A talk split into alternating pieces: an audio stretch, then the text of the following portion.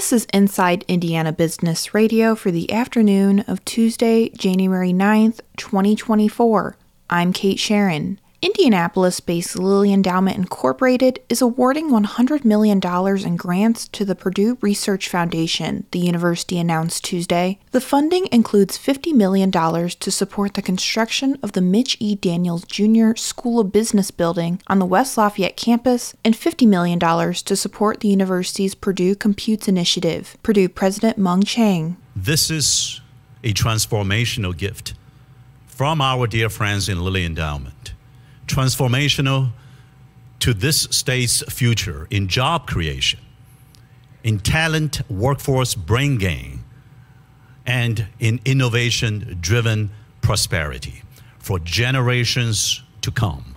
Purdue says the grants represent the largest gift in the university's history. Plans for the new Daniels School were first unveiled in September 2022 as a reimagining of Purdue's School of Management. The Purdue Board in December approved the construction of a $168 million facility. The 164,000 square foot building will now be constructed adjacent to the existing Krannert building and will also be connected to Jerry S. Rawls Hall. The state's largest shipping port has completed nearly $1.2 million worth of infrastructure improvements to maintain efficient operations and ensure safety. The Ports of Indiana says the projects represent the largest annual capital investment at the Mount Vernon port since 2020. Improvements include a winch system for positioning barges at the general cargo dock, the installation of 1,360 new railroad ties and new rail switches, and the replacement of the double track rail crossing on Bluff Road. Mount Vernon is the state's largest port in terms of cargo shipments and acreage. It has more than 680 acres available for development, including a 544 acre megasite. The port handles about 60 million tons of cargo per year.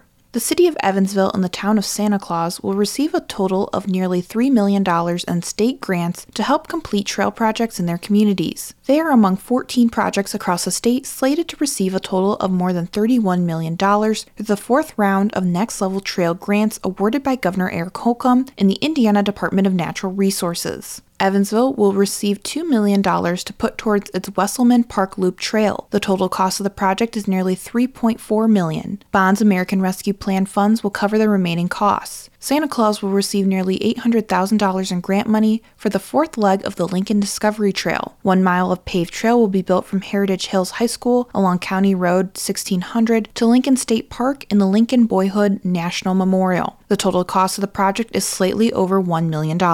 From the number one source for Indiana business news, this is Inside Indiana Business Radio.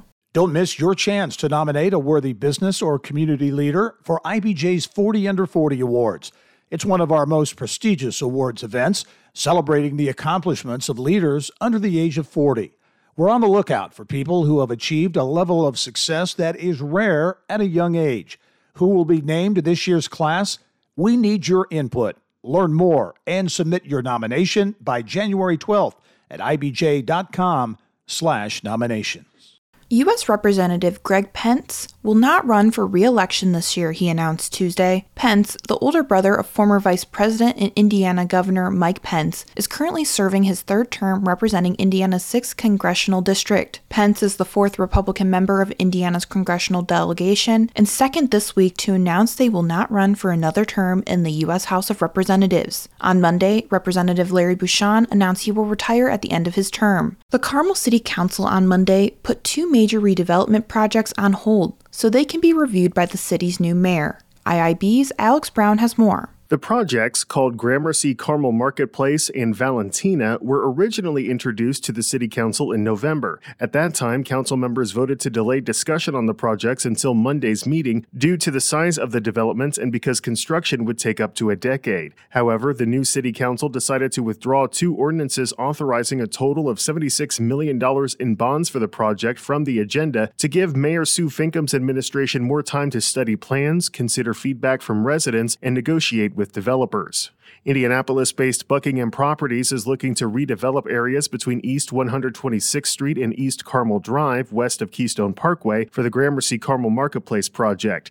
Indianapolis based Keystone Group wants to redevelop a five and a half acre property at the northeast corner of Gradle Drive and 3rd Avenue Southwest for the $150 million Valentina project, which would have 380 apartment units, 17 for sale townhouses located along the Monon Greenway, 50,000 square feet of office and retail space, a 600 space public parking garage, art, and a solar component. The two projects will likely be removed from upcoming agendas because it could take two to four months to review the projects. Residents who oppose the two projects spoke at Monday's meeting and expressed their concerns about traffic, a lack of affordable housing for seniors, loss of trees, and the impact of the projects on the environment.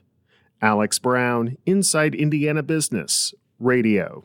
President Lori White will continue to lead DePauw University through 2028 after the Board of Trustees unanimously extended her contract. White is DePauw's 21st president, as well as the first woman and person of color to hold the position. She joined the university, taking on the role in 2020. The university credits White with leading DePauw through the pandemic, launching the Black and Gold 2027 strategic plan, and increasing enrollment. Indiana's House Republican caucus will prioritize legislation boosting retirement benefits for public employees and banning anti Semitism in public educational institutions, alongside bills on job training and administrative law. Speaker Todd Huston said the caucus would again aim to give public retirees a benefit increase known as a 13th check after the Senate skipped out on one last session, angering many. House Democrats laid out a pricier list of priorities universal pre kindergarten in hopes of boosting Indiana's worsening reading proficiency rates, increasing Medicaid reimbursement rates, and offering more property tax relief to homeowners and renters.